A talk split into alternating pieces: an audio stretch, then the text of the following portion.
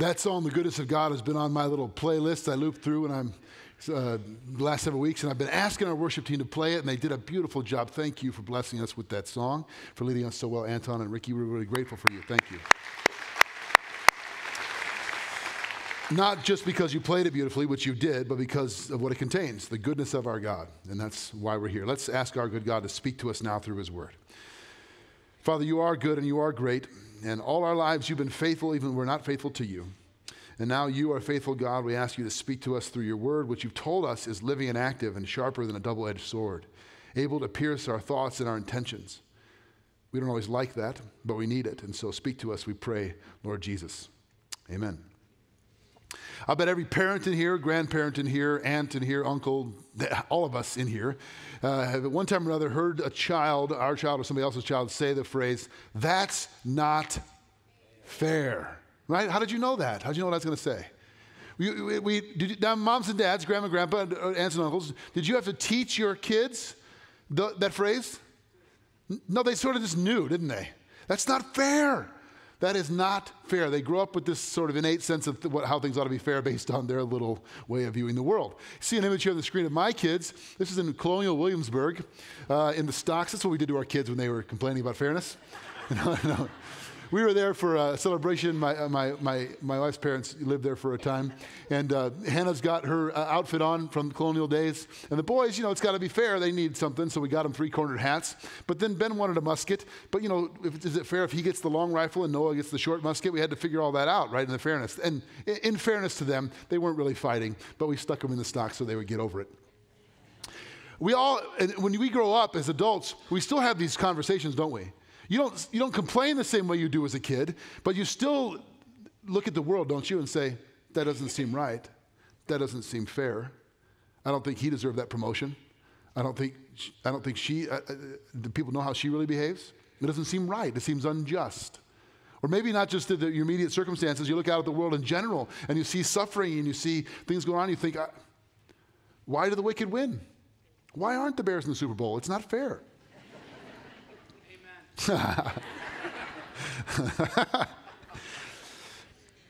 and the, the, the, we could press on, all kidding aside, the questions get more serious about fairness and about justice when we look out at the world.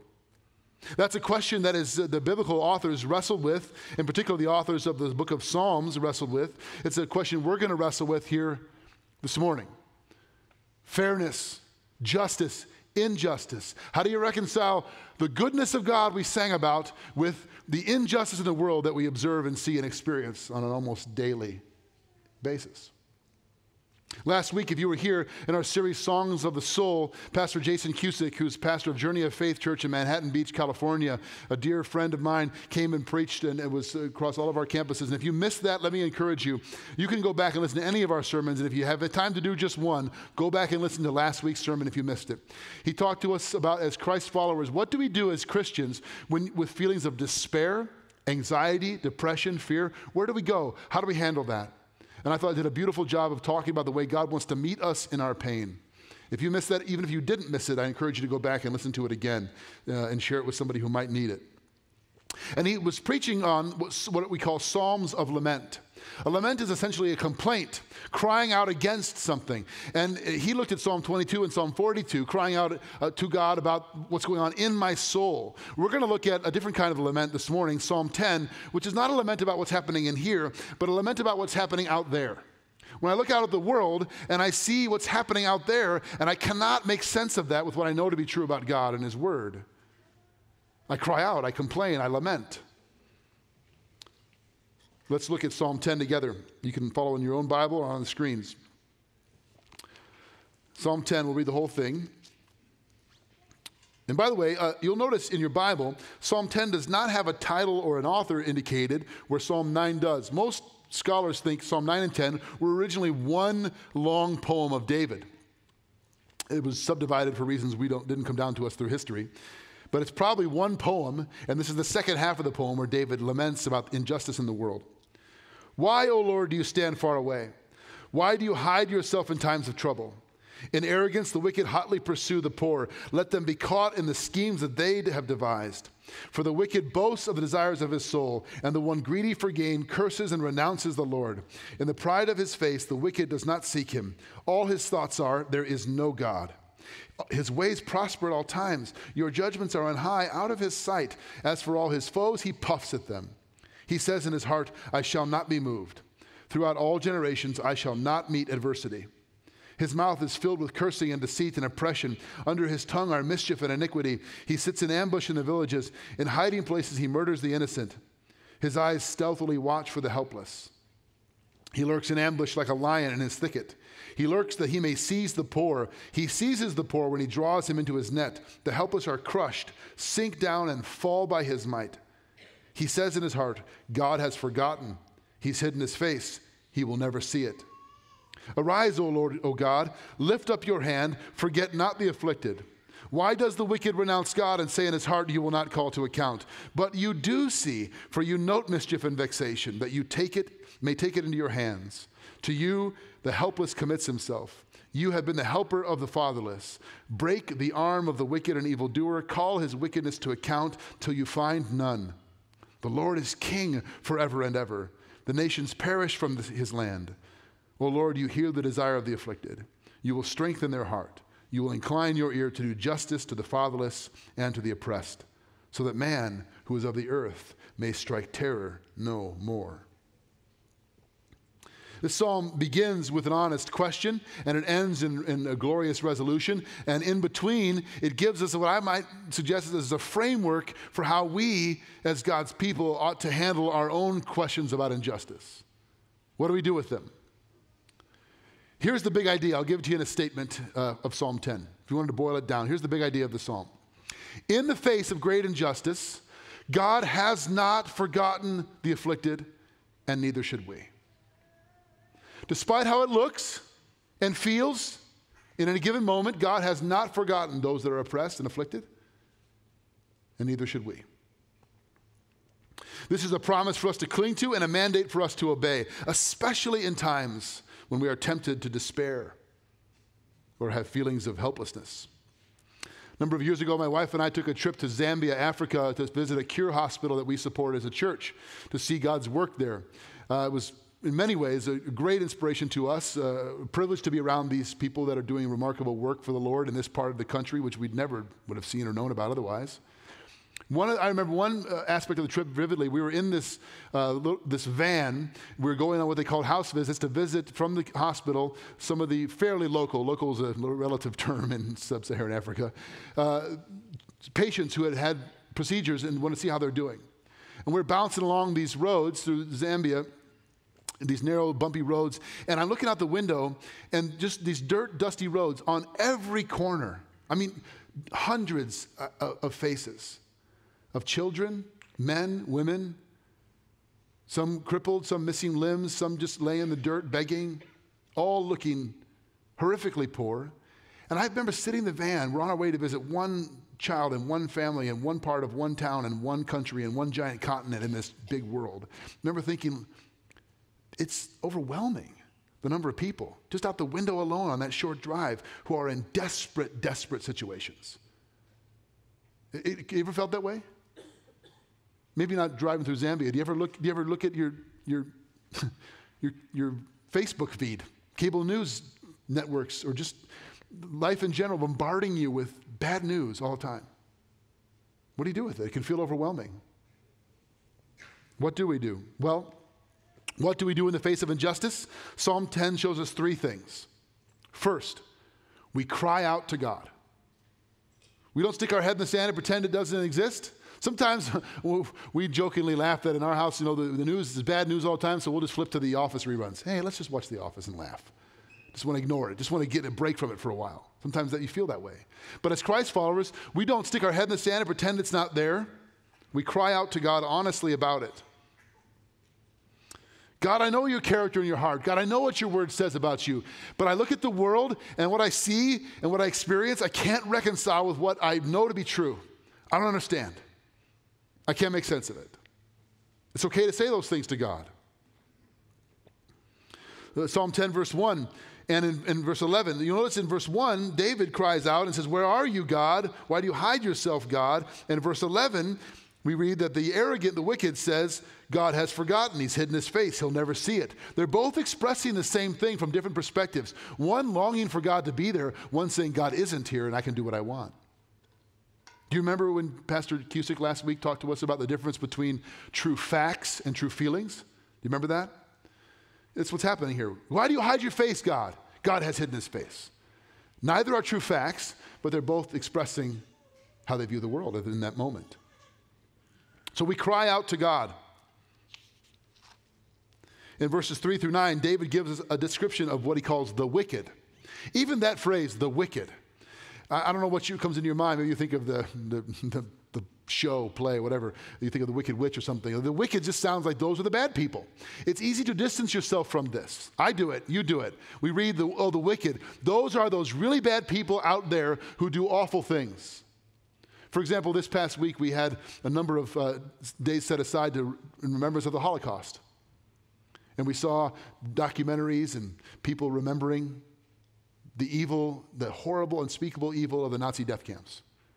It's easy to think, oh, the wicked, that's those people that do terrible, terrible things. Get them, God, get them.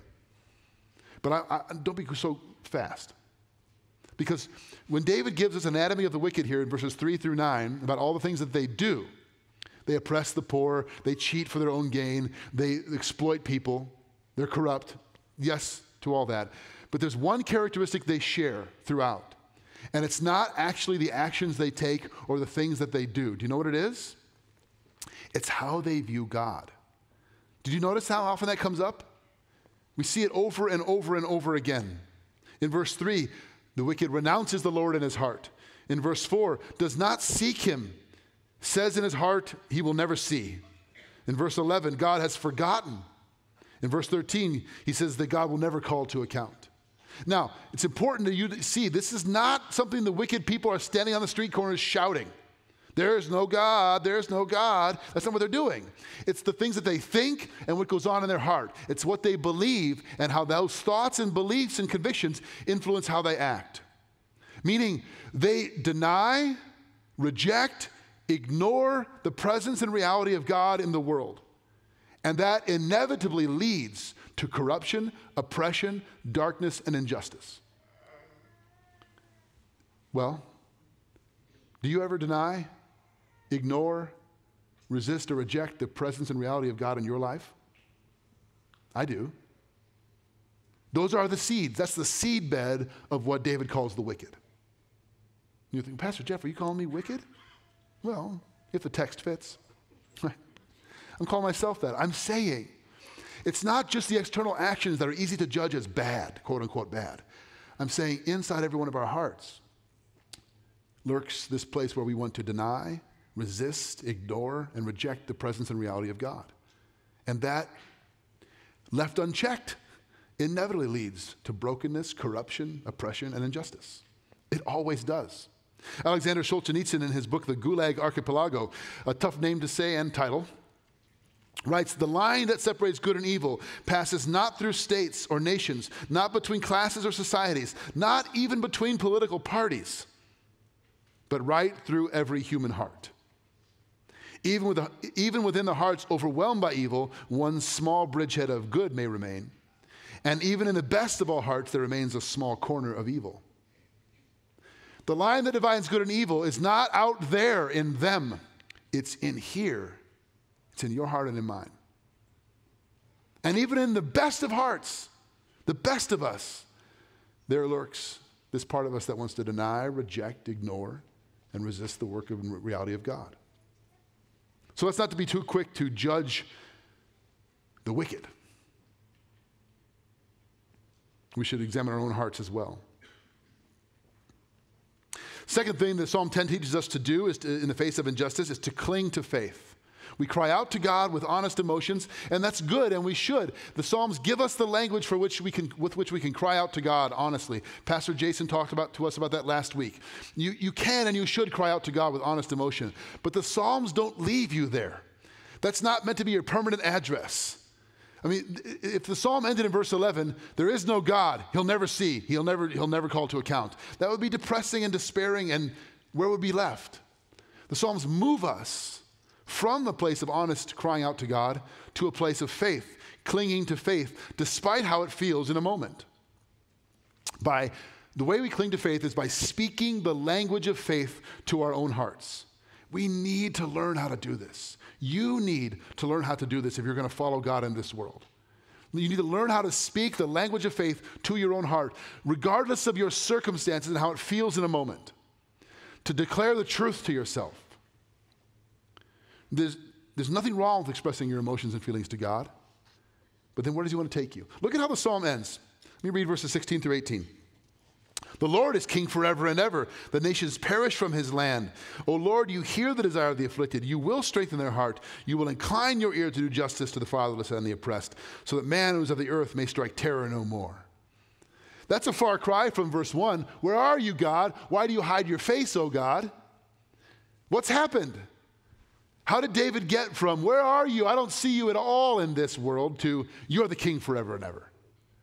Has all the injustice that he was crying out about been reconciled? Has the, has the d- corruption and brokenness that he saw in verse 1 now been fixed in verse 16? Class? No. no, no, not at all. In fact, the circumstances haven't changed. I would suggest David probably still feels like God is hidden, God is far away. But he's declaring what he knows to be true in his mind and heart, despite how he feels in the moment. That is so, so important. We live in a culture that's defined by our feelings and desires. I feel this way, therefore it's true. Eh, eh, people say this, right? I'm just not feeling it. I'm just not feeling it, man. Not feeling it. What if you applied not feeling it to your marriage? Right? I'll tell you, give you, I'll give you a hint. It will go poorly, right? I'm just not feeling it anymore. The Bible says, love your wives as Christ loved the church. Doesn't say if you feel like it. David is saying, right, I, I still see injustice. I still see things that I don't know how to reconcile perfectly with what I know about God. I don't feel like he's present with me and making a difference, but I know he's good. And I'll declare it to myself. I'll preach what I know to be true to my own heart. Historically speaking, it's those who are closest to God who feel most free to express their complaints to God without fear of retribution. And in doing so, the ones who grow closer to Him. One of these people would, is Corrie ten Boom. How many know who Corrie ten Boom is? Ever seen the movie or read the book, The Hiding Place? One of the famous quotes from her book, The Hiding Place, is this that in darkness, God's truth shines most clearly. Remarkable woman who lived through just unspeakable horrors, but was so full of joy and faith and light and life. You know, in her, in her journals, she talks about the devil, Satan, accusing her, calling her a debtor. Here's what she meant by that. She said this even though she was deeply convinced that God is real and God loved her, she, there was it's hard to get rid of the psychological and emotional and spiritual effects of what she experienced. And there lingered in her mind these accusations, she called them, of darkness. God isn't good. God isn't there. God doesn't love you. God doesn't care. These things would come back to her. And she said the Bible to her was like God's checkbook of promises. And she says you need to write checks to your own heart to cancel those debts that the devil tries to accuse you of. And she actually would do this. She actually would write on little slips of paper promises of God, as if you're writing out a check, and say, There, that debt is paid. So, so tomorrow at work, when you feel accused, say, There, devil, write out, see what people next to you say. But what a great spiritual practice. This is declaring, this is clinging to faith. To say, I know that's not true. It feels like it, but I know that's not true. I know who my God is and I will draw on his promises. And by the way, this is exactly what David is doing in the psalm. I don't know if you caught this, but all of the accusations of the wicked that God doesn't see, that God doesn't hear, that God doesn't care, that God won't act or call to account, David answers in the promises of God to the afflicted. Did you catch that? We see it right here in verse 14. But you do see, you do take notice, you will take it into your hands. In verse 17, O Lord, you do hear the desire of the afflicted. You will strengthen their heart. You will do justice to the fatherless and the oppressed. David is answering the accusations of the wicked with the promises to the afflicted. Our faith, then and now, depends on the strength of God's promises. Can you count on them? Are they real? God sees, God hears, God knows, God cares, and God will act. Uh, if you were here last night, you, we had a, an event called Micah 6 8 uh, from the Old Testament prophet Micah uh, about God's heart for justice in the world, related to this psalm in many ways. That's what this artwork here from Catherine Tilley is all about. Uh, we talked about God's vision and heart for, for justice. And one of the passages that we looked at last night is in the Old Testament prophet Jeremiah. If you've got your Bible, you can turn there real quick. Jeremiah is called the weeping prophet, and he's weeping not because he's depressed all the time, but because he's broken over his own people's sin and rebellion, the way they treat each other. And, and he, God speaking to the prophet here in chapter 9, verse 23 and 24. Thus says the Lord Let not the wise man boast in his wisdom, let not the mighty man boast in his might, let not the rich man boast in his riches, but let him who boasts boast in this, that he understands and knows me, that I am the Lord who practices steadfast love, justice, and righteousness in the earth. For in these things I delight, declares the Lord. How many of you would say, I asked this question last night, I'll ask it of you now. How many of you would say you, you would like to know God better than you know him right now? Anybody? How many of you would say, I already know God perfectly? I just want to see if anybody goes, oh, yeah, whatever you say, I'll put my hand up for. Right? I think all of us would like to know more of God's heart, understand Him more, know Him more, to be closer to Him than we are the, in this moment. And God longs for that to be true. And the prophet tells us how that is to happen. Don't, he says, if you boast, let, don't boast in your wealth, knowledge, or power. Boast does not mean possess. It doesn't mean it's wrong to have money, to have wisdom, or to have influence or power. Boasting means to place your trust in, to make it what you count on. If you want to boast, boast in one thing. Place your trust in, count on one thing that you know me. Well, how do we know him? He tells you, I am the Lord who practices steadfast love, who does justice and righteousness in the earth. These are the things I delight in. This is how you know me the God of justice, the God of mercy, the God of compassion, the God of the oppressed, the Father of the fatherless. If you want to know the heart of God, and I'm preaching this to you as somebody who needs to hear it. Sometimes I want to have my nose in the book, study. This is good. You should be reading the word and studying. But one of the best ways to know the heart of God is to get around the people he identifies most with. And you know who that is? Those at the bottom of the ladder. This, by the way, is utterly unique in the, in, in, the, in the world of pagan ancient, ancient gods. All the gods of the Old Testament did not identify with those at the bottom of the ladder. They're at the bottom because they're cursed by God. They identify with those at the top of the social strata and power because they're blessed by God. Only the God of the Bible, the God of Israel, the God of Abraham, Isaac, and Jacob, the God of, of the, of the ch- Christian church, only our God says, You want to get close to me? Get close to those I care most about, those that are oppressed, those that are forgotten, those that are, as David says, afflicted. That's where you'll find me. That's where you'll know me and understand what I'm really like. Because, by the way, that's who you were before I found you. That's the kind of person you are without my grace. This is what God's telling us. And, and David then is declaring to himself what he knows to be true, despite how it feels. But we have an advantage over David. We have something to strengthen our faith David did not have. Do you know what it is? Anybody? Jesus. yes, good job. I know, I know maybe you think I'm being silly. It's so, so important. David looked forward in anticipation of what he hoped God would do. We look back in certainty to what he has done, the cross. The cross is God's answer to the question in Psalm 10, verse 1 Where are you, God? Why do you hide, God? Why don't you come do something, God? And God has told us in Christ, I have. I have. I have conquered sin and death. I have defeated the powers of darkness. I know you don't see it fully yet, but I have. You can take that to the bank. You can count on that. All of God's promises, we're told in the New Testament, are yes and amen in Christ. John Stott, in his book, The Cross of Christ, said, I could never believe in a God who was immune to suffering. And therefore, I could not believe in God without the cross. Because the cross tells us God is not immune to it. He not only identifies theoretically with the poor and oppressed in the Old Testament, he so identifies with the poor and oppressed that he became poor and oppressed. When he came into the world, he came into the world as he was victimized, unjustly executed, came as the most vulnerable. This is how you know him.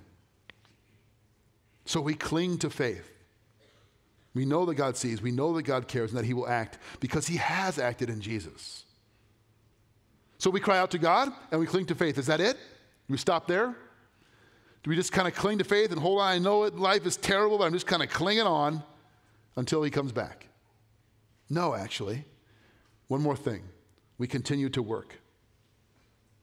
We cry out to God honestly, we cling to faith despite how it feels, and we continue to work for his purposes and kingdom, for justice. I, I truly believe that serving others is one of the best ways to strengthen your faith. Read the Bible? Absolutely. Study with friends, pray in community? Yes. But one of the best ways for you to grow and strengthen your faith is to get outside of yourself, to start giving some of your time and resources away for God's glory and the good of others. Last night, Arloa Sutter, who's the founder of Breakthrough Urban Ministries, was here, standing on the stage telling us some stories about how that ministry started. I encourage you to go look her up and look up Breakthrough Urban Ministries in the Garfield Park area of west side of Chicago. A remarkable, amazing ministry that began when she had a cup of coffee with a homeless man. God moved in her heart, and now something really beautiful is happening there. That happened through that encounter. She knows God in ways that I long to, not because necessarily she studied more, because she's been around people. She's met God where He is, present with the poor. I, mentioned going into Zambia and how driving along, looking out the window, we were, I was overwhelmed. I felt uh, almost, I felt kind of like David a little bit in verse 1. Where are you, God, in all of this sea of need? Where are you? Well, I'll tell you where we met him.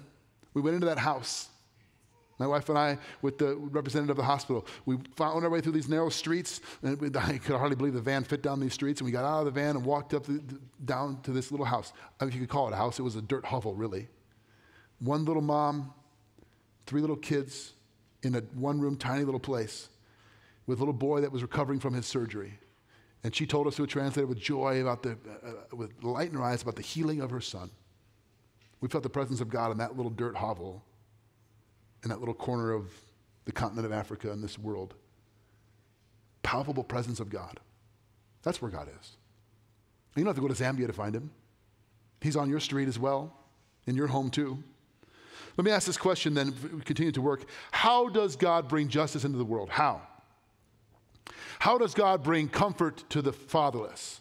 How does God bring protection to the vulnerable? How does God bring justice? You notice in verse 15, it says, Break the arm of the wicked and evildoer. Did you hear David say that? David kind of had a, an issue with violence. Break the arm. What is he saying? Well, David wants all of the bad people to have compound fractures in their right arm so we could know them because they all have slings on, right? No. I remember this old Irish blessing that said, Lord, for those who love us, may they love us, and those who hate us, may you break their hearts. If you can't break their hearts, please break their ankles so we'll know them by their limp. That's not what he's saying. He's not praying that. He's saying the arm is, is the Hebrew way of talking about someone's power, strength. The arm of the Lord is mighty to save. He's saying, break the power and strength of the wicked to do evil in the world. Stop it. How does God stop it? Does he just magically from heaven? If, if, if someone is hungry, how does God feed them? Well, he did drop manna at one point in the Old Testament, but I don't see a lot of that today. How? How, friends, does God comfort the fatherless and the lonely, protect the vulnerable, break the power of injustice and evil in the world? How does He do it? Yes, thank you. I know you're not. We're going to start answering out loud in church more. Through us. Remember when Gary Haugen was here from International Justice Mission? He said, "We're the plan, and there's no plan B," which makes you go, "Ah." We, it's us. How many of you have ever felt God's comfort in a time when you felt lonely and isolated through another person? Show of hands. I have. How many of you have ever felt we're in need, desperate need, and God provided for you through someone else? When we read David saying, God, do these things, how's he going to do it? How is he going to do it? You and I, the, we, the church, are how he's going to do it. Someday he will return and he'll right every wrong, wipe every tear, and, and, and the world be full of justice and mercy and righteousness and glory and light. Between this day and that day, his plan to bring justice in the world is you. You have a role to play, you have work to do. And he longs for you to join him in doing it. Paul, the Apostle Paul, in 1 Corinthians 15, verses 57 through 58, he's talking about how God has conquered the powers of darkness on the cross. And he says in verse 57 then, Thanks be to God who gives us the victory through our Lord Jesus Christ. Therefore, my beloved brothers, be steadfast, immovable, always abounding in the work of the Lord, knowing that in the Lord your labor is not in vain. It's because of the cross and the resurrection, it's because that Jesus has already conquered the power of darkness that we can continue to work, knowing that it's not in vain. Otherwise, if that's not true, it's just, I mean, that little boy in Africa, that's just a drop in the bucket in the sea of need. But we serve a God who's already won who will right every wrong. And he invites us to continue to work with him and for him. So, what can we really do? Three things, and then we'll, we'll come to the table. What can you do? Because I, like me, you probably feel like, well, that's fine theoretically, Pastor Jeff, but what can I do about this? Three things. You can get to know the afflicted, and in doing so, you'll get to know God. It's sadly, in our suburban, affluent culture of comfort. It's possible, even common, for some of us to live insulated lives and not to know people in real desperate situations. And that ought not to be. We can get to know them. You can do that through our Shepherd's Heart ministry, our Masterpiece ministry, by going down to the Garfield Center and working with Breakthrough Urban Ministries. There's lots of opportunities. Number two, you can pray for the afflicted. You can make it part of your daily prayer to pray for those in our community who are vulnerable, who are weak, who are hurting. And number three, you can partner with those who are already at work. That's why we have local partners. You can get on our website or our app and click the Serve the World section or our local partners and find places where you could go, even if it's once a month, to show up. And in doing so, you're not just doing a good deed. You're going to know God. You're going to understand Him better. You'll be part of His work in the world. We are the plan. Thanks be to God who has given us the victory in Jesus Christ. So we're going to come to his table as we close. And we're going to celebrate his victory over sin and death, my sin, your sin, our sin, and the powers of darkness in the world, that he, he defeated them at the cross and has given us hope with the resurrection. And it doesn't matter to us if you're a member here, a regular tender, if it's your first Sunday here. If you know Jesus as your Savior, if you've trusted in Him for the forgiveness of your sins, and you've turned your life over to Him, doesn't mean you have it all together, but you've placed your trust in Jesus, you are welcome at His table. After I pray, the ushers will come and, and serve you. Uh, you'll get two cups stacked together. Just hold them in your hands. Once we've all been served, I'll come back up and lead us through taking the elements. Let's bow. God, you are the God of justice and righteousness in the earth. And these are the things you delight. And you have given to us who deserve condemnation and punishment. You've given us hope and healing and restoration. You, God, who deserve justice and vindication and glory, took our condemnation. You became a victim and marginalized and oppressed and vulnerable so that we might be brought into your family and sent into your world. Now, as we come to your table, Lord, speak the words to our hearts that we long and need to hear. Lord Jesus, our King and our Redeemer. Amen.